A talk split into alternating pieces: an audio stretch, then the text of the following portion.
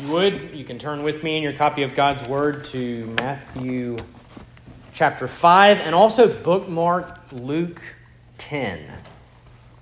Matthew 5 is where we'll begin, and then we'll also go to Luke 10. Today we're moving on to the next of the Beatitudes, these characteristics that mark the disciples of the Lord Jesus Christ. And today we are considering Blessed are the merciful, for they shall receive mercy. Let's ask the Lord to bless this reading of His Word. Heavenly Father, uh, it's my plea that by your Spirit you would bring light and illumination to our minds through this reading and preaching of your Word. Father, would we be merciful as you are merciful? And would, would we have a clear, full picture. And would we be empowered by your Spirit? We ask in Jesus' name. Amen. Matthew chapter 5, I'm going to read verses 1 through 12. Seeing the crowds, he went up on the mountain. And when he sat down, his disciples came to him. And he opened his mouth and taught them, saying, Blessed are the poor in spirit, for theirs is the kingdom of heaven. Blessed are those who mourn, for they shall be comforted. Blessed are the meek, for they shall inherit the earth. Blessed are those who hunger and thirst for righteousness, for they shall be satisfied. Blessed are the merciful, for they shall receive mercy. Blessed are the pure in heart, for they shall see God. Blessed are the peacemakers, for they shall be called sons of God. Blessed are those who are persecuted for righteousness' sake, for theirs is the kingdom of heaven. Blessed are you when others revile you and persecute you and utter all kinds of evil against you falsely on my account. Rejoice and be glad, for your reward is great in heaven. For so they persecuted the prophets who were before you. The grass withers and the flowers fade, but the word of our God stands forever. Well, I've got a lot to say, so I'm not going to beat around the bush. We'll jump straight into the meaning of mercy. And this might surprise you. Uh, it's not something I was really expecting. Uh, but the basic idea is this mercy is providing relief to those who are in misery. It is providing relief to those who are in misery. And I'm going to I'm going to take a bunch of time to defend that. I want to start with this example I found in my reading. Uh, there's a story about a 19th century English pastor, and he happened upon a crowd. Apparently, a villager's horse had been killed in an accident, and the owner of the horse is standing there shocked and grieved by this loss. And he, he doesn't know what he's going to do now. And this horse had a huge impact on his ability to work and earn an income. So he doesn't know what he's going to do. And he's surrounded by all these people who are saying lots of nice things and telling him how sorry they are for his loss.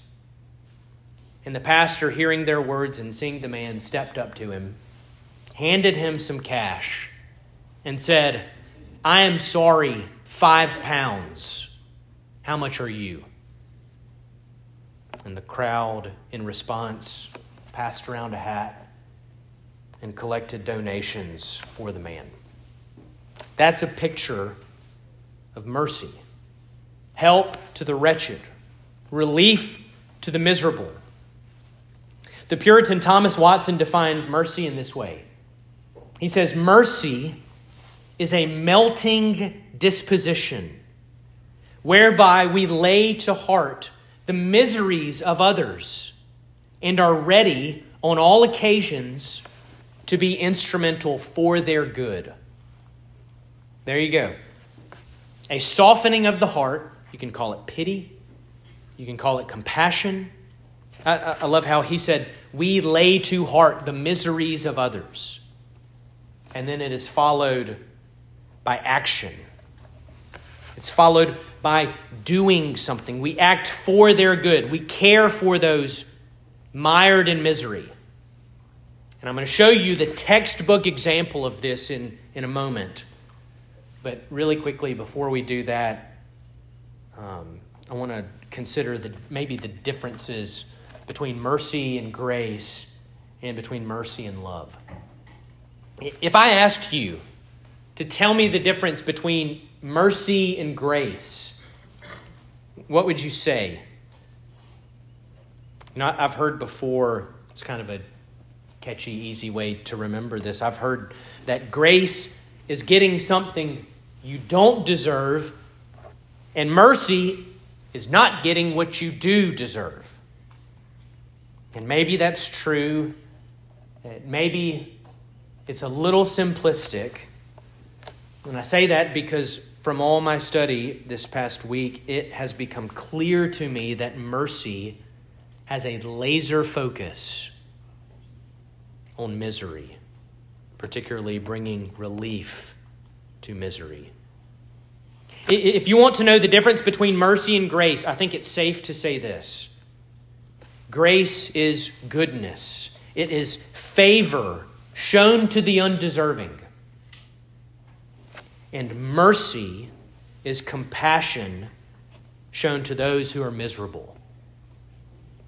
So, grace is goodness shown to the undeserving, and mercy is compassion shown to those who are miserable. Grace focuses on sin in general, mercy focuses on the effects of sin, the misery of sin.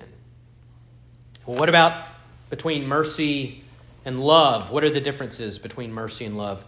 Uh, Thomas Watson described them as two separate streams running in the same direction. And again, the difference is going to be associated with misery. Love is a friend who comes and visits you when all is well and you're healthy. Mercy is like a physician who comes to visit you when you are sick. Love gives its heart to another. Mercy lends help to another.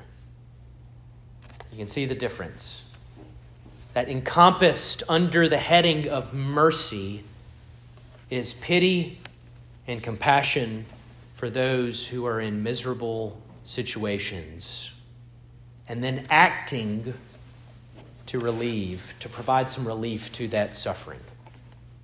Here's your, uh, your math formula for this internal pity plus external action equals biblical mercy. Now, I promised you the textbook case on mercy, and it's one that most of you will know. You can turn to Luke 10. I'm going to read verses 25 through 37. Again, I'm trusting that most of you have heard this story a thousand times already. It'll be quite familiar to you. Starting in verse 25. And behold, a lawyer stood up to put him to the test, saying, Teacher, what shall I do to inherit eternal life? He said to him, What is written in the law? How do you read it? And he answered, You shall love the Lord your God with all your heart, and with all your soul, and with all your strength, and with all your mind, and your neighbor as yourself. And he said to him, You have answered correctly. Do this, and you will live. But he, desiring to justify himself, said to Jesus, And who is my neighbor? Jesus replied, A man was going down from Jerusalem to Jericho, and he fell among robbers, who stripped him and beat him and departed, leaving him half dead. Now, by chance, a priest was going down that road and when he saw him, he passed by on the other side. So likewise, a Levite, when he came to the place and saw him, passed by on the other side. But a Samaritan, as he journeyed, came to where he was, and when he saw him, he had compassion. He went to him and bound up his wounds pouring on oil and wine. Then he set him on his own animal and brought him to an inn and took care of him. And the next day he took out two denarii and gave them to the innkeeper, saying, Take care of him, and whatever more you spend, I will repay you when I come back. Which of these three do you think proved to be a neighbor to the man who fell among the robbers? He, the lawyer, said, The one who showed him mercy. And Jesus said to him, You go and do likewise. So, what then does mercy look like? The parable of the Good Samaritan. A man finds himself in a miserable situation, robbed, beaten, left for dead. And what responses do we see? Unlike the English pastor who offered some cash the man who lost his horse, these two important religious figures, the priest and the Levite, see the man laying there, one of their own countrymen, and they cross to the other side of the road and keep going. It would be like uh, me being out on a morning run and seeing roadkill ahead of me and moving to the other side of the road to not go near it. That's what they do. But, we're told, a Samaritan, an individual from a particular breed of people that the Jews despised, he had compassion.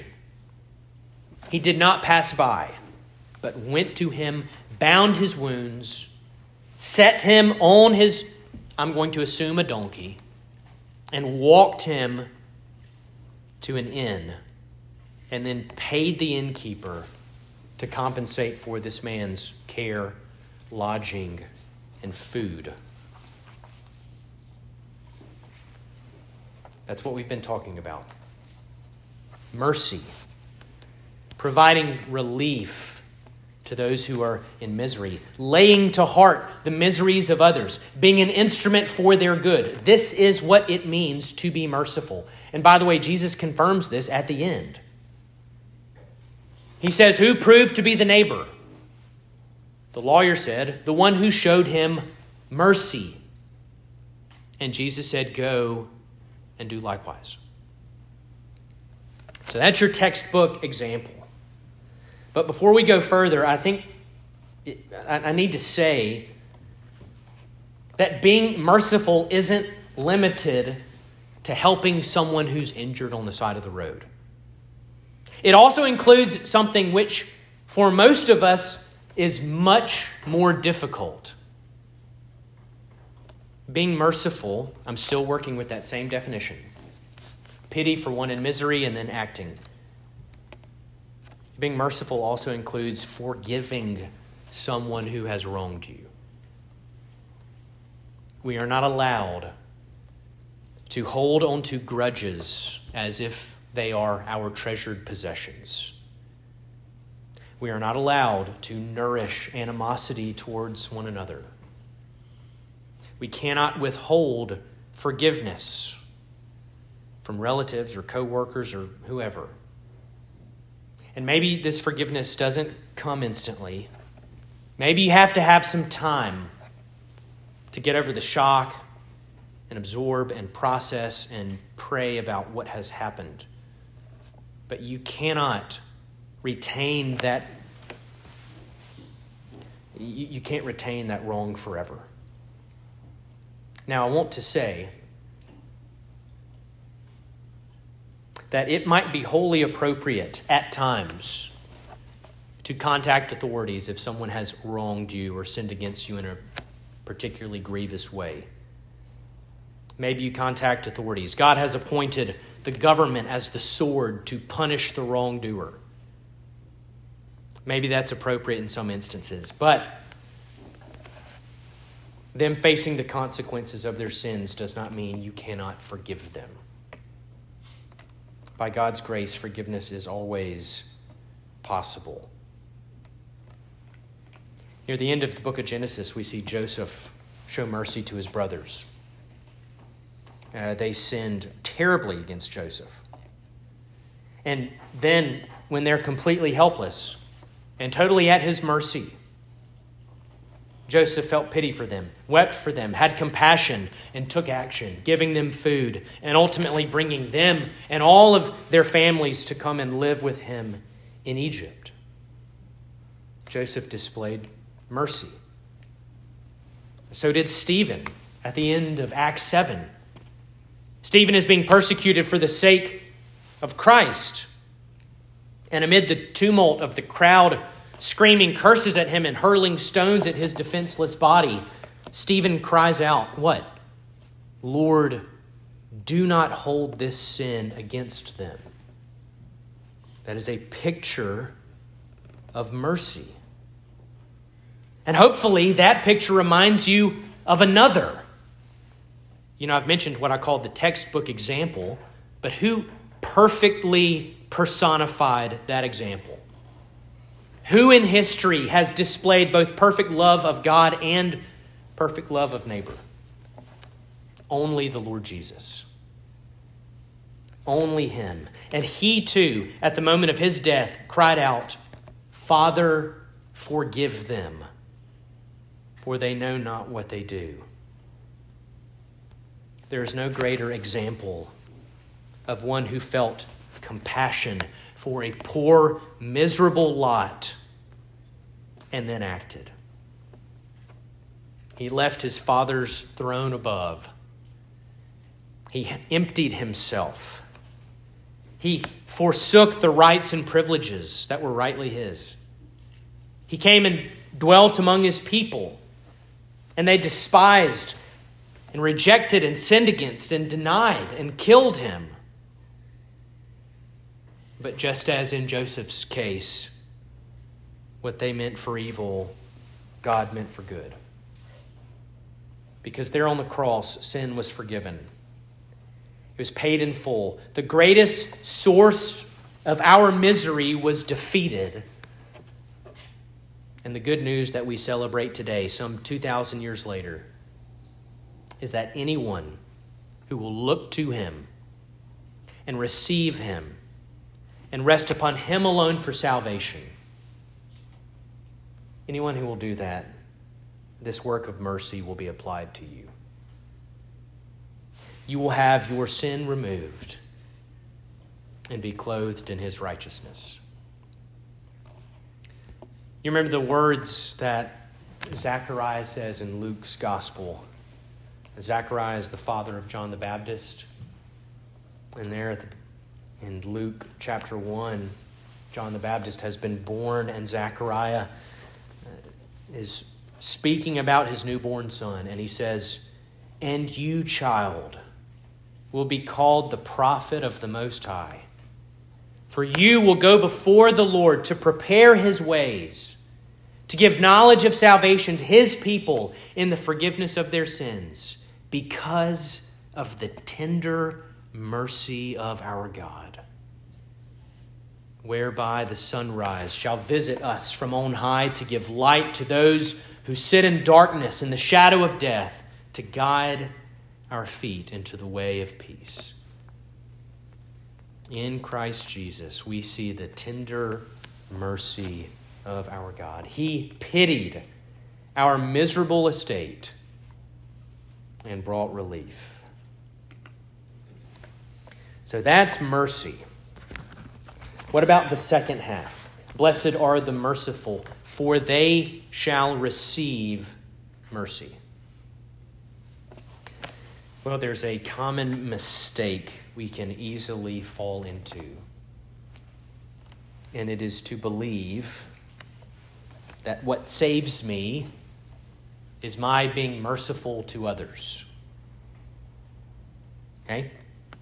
If I, it, it's some just pragmatic equation in our mind. If I am merciful to others, then God will be merciful to me. That's what we think. Even when we say the Lord's Prayer, I hope we aren't tempted to think that. He will not hold my debts against me because I am not holding my debts against those who have sinned against me. You know, that's, that's the confusion. And it perfectly aligns with all man made religions. I do this, and God shows me favor. But it couldn't be more opposed to the gospel of Jesus Christ. Uh, I would say this first off. If you're banking on God forgiving you because you've forgiven others, or God being merciful to you because you have been merciful to others, if that is your basis, I would just say good luck. And I would say, how, how are you doing at being a good Samaritan? We just, we just read that, and maybe you've stopped and helped someone change their tire on the side of the road. How are you doing at, at this? Have you been a good Samaritan every day? Have you lived it perfectly? Have you loved your neighbor as yourself? Uh, could you stand before God and say, I have forgiven every single person who has ever sinned against me? I, I will speak for myself and say that if God's mercy to me is based on me acing this, uh, then I'm in deep trouble. Uh, that's the first thing. Second, is that if you believe that God is merciful to you just because you are merciful to others, then you have to do something with the rest of Scripture. You have to do something with passages like, while we were still sinners, Christ died for us.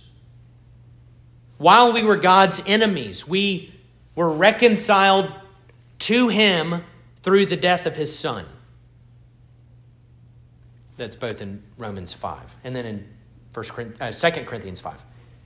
In Christ, God was reconciling the world to Himself, not counting their trespasses against them. What do you do with those if it's just the simple equation where your mercy earns his favor? You've got to throw those passages away. And again, I would remind you, we talked about this a couple weeks ago. Let Scripture interpret Scripture. So, how are we to understand this? The merciful shall receive mercy. It is simply this those who have experienced the mercy of God will show mercy to others. Showing mercy is an evidence that you have been shown mercy. Because God forgave you, you will forgive others. And because He has forgiven you, you ultimately will be forgiven. Martyn Lloyd-Jones talks about this. I've got an extended quote from him that I thought was quite helpful. He says this A Christian is something before he does anything. And we have to be Christian before we can act as Christians. So often, people think that what the New Testament exhorts us to do is to try to be Christian in this and that respect and to try to live as a Christian here and there. Not at all.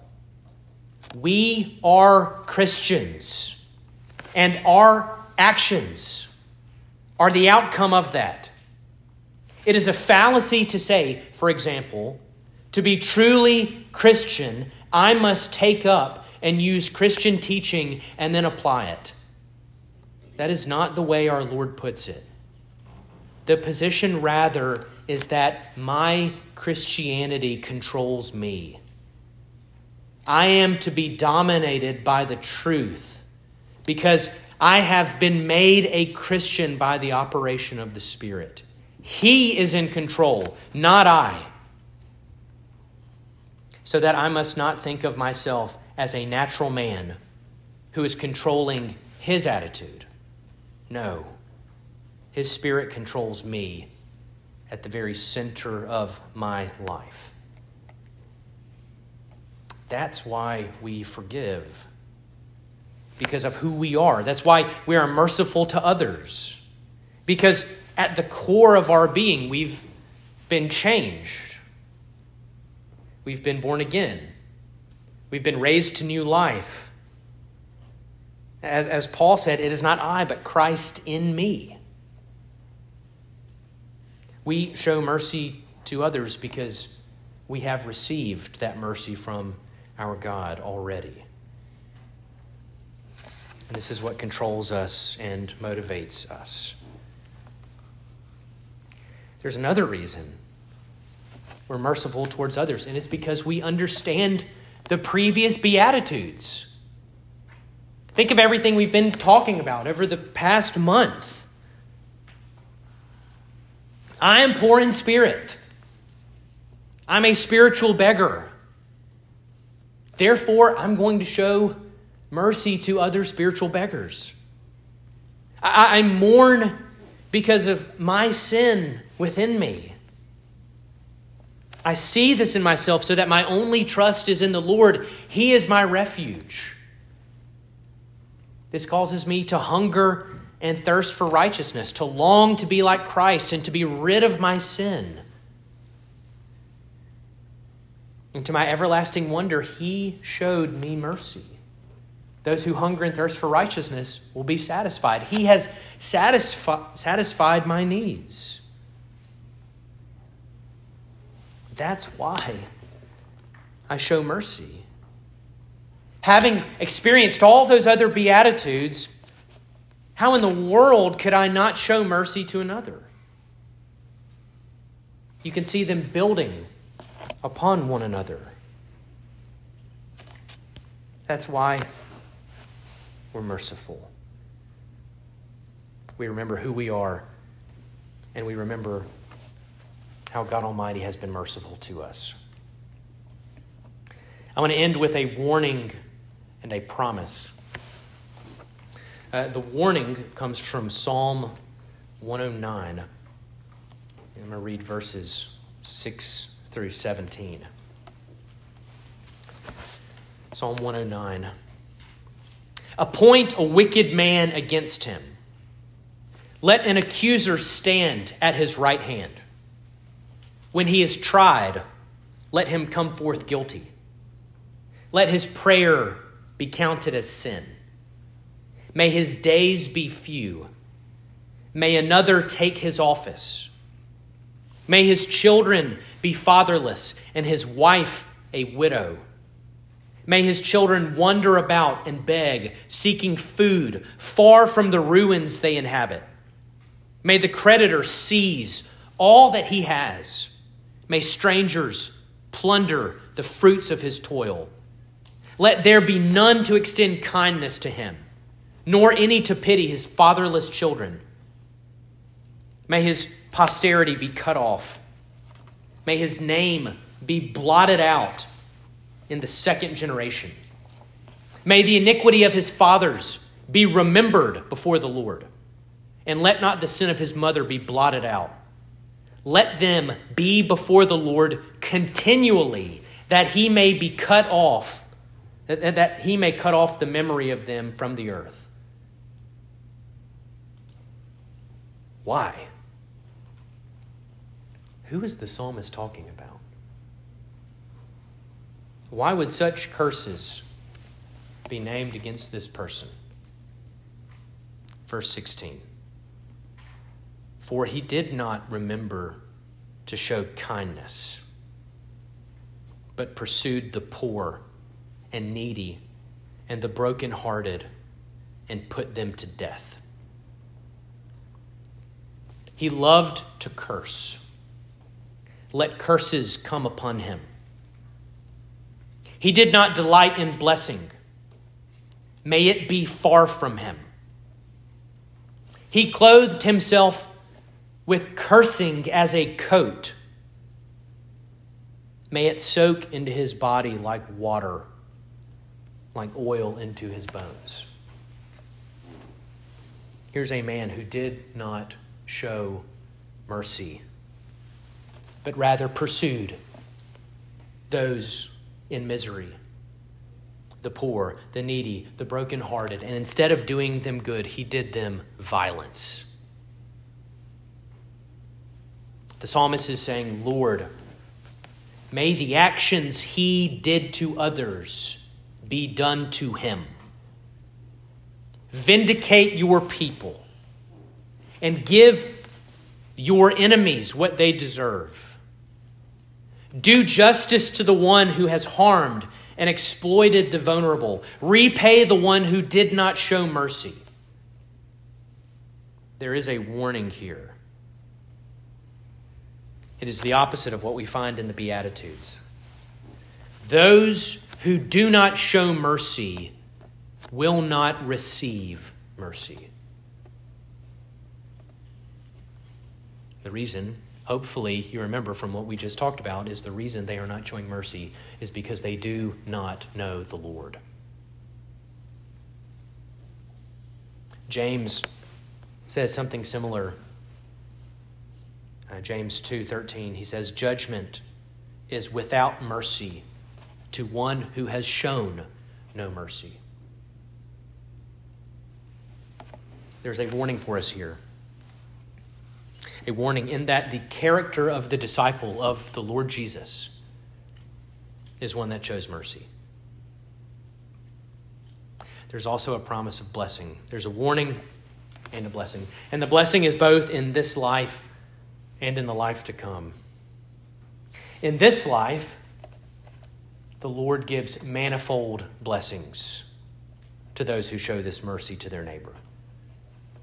I've just got a rapid fire of text I'm going to sound off. Blessed is the one who considers the poor. For the righteous will never be removed, he will be remembered forever. He shall abound in all things. You can see the difference here between Psalm 109 and these. His children become a blessing. The Lord protects him and keeps him alive. He is called blessed in the land. I know we may be scared to talk about blessings in this life for fear that we might sound like some prosperity gospel preacher. But there are blessings promised to God's people in this life. This beatitude begins with the word blessed. Blessed are the merciful. But there's also a promise of blessing in the life to come. And Paul makes a comment in just passing comment in 2 Timothy 1. He mentions a brother um, by the name of Onesiphorus. Now, this brother had compassion on Paul when he was in prison. And Paul said, He often refreshed me and was not ashamed of my chains. And because of this, Paul says, May the Lord grant him to find mercy from the Lord on that day. What is that day?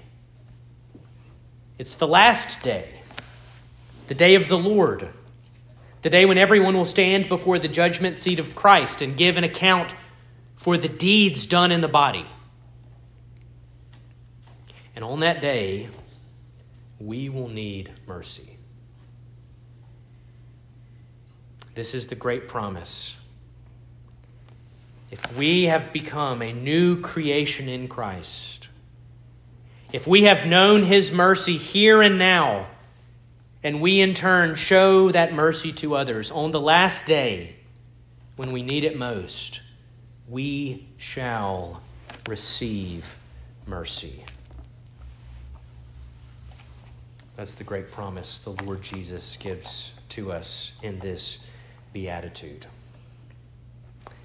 And before we go to the table to eat and drink of this mercy of our Lord, I want to end with uh, one last thought from Thomas Watson. He says, Is there anything then lost by mercifulness? It spins out the silver thread of life as God has a bottle to put our tears in, so he has a book to write our alms in. As God will put a veil over his people's sins, so he will, in free grace, set a crown upon their works. The way to lay up is to lay out. Other parts of our estate are left behind, but that which is given to Christ's poor is hoarded up in heaven. That is a kind uh, that, that is a blessed kind of giving which though it makes the purse lighter it makes the crown heavier. May it be so. Let's pray together. Heavenly Father, would we be those who show mercy to one another? May we be those who see and remember and are overcome and undone with the mercy that you have shown to us. When we were just pitiful and helpless, when we were stranded and trapped, when we were wandering far from you, Father, you came and did a work. You opened our eyes. You rescued us. You gave us new life. You gave us hope and a promise and forgiveness. You have shown mercy to us. Father, by your grace, would we show it to one another? Would we be quick to be an instrument of good when it comes to the misery of our brothers and sisters? Would that apply to life circumstances? Would it apply to tragedies and, and troubles? Would it apply to forgiveness and times when our brothers and sisters hurt us? Would we forgive as we've been forgiven? Father, we ask that uh, we would do this because we know that it would give glory and honor to your name, and also very practically, because we need it. We need it from one another. I need the mercy of this congregation, and they need mine as well. We need it from each other. Produce this in us by your grace. We ask in Jesus' name. Amen.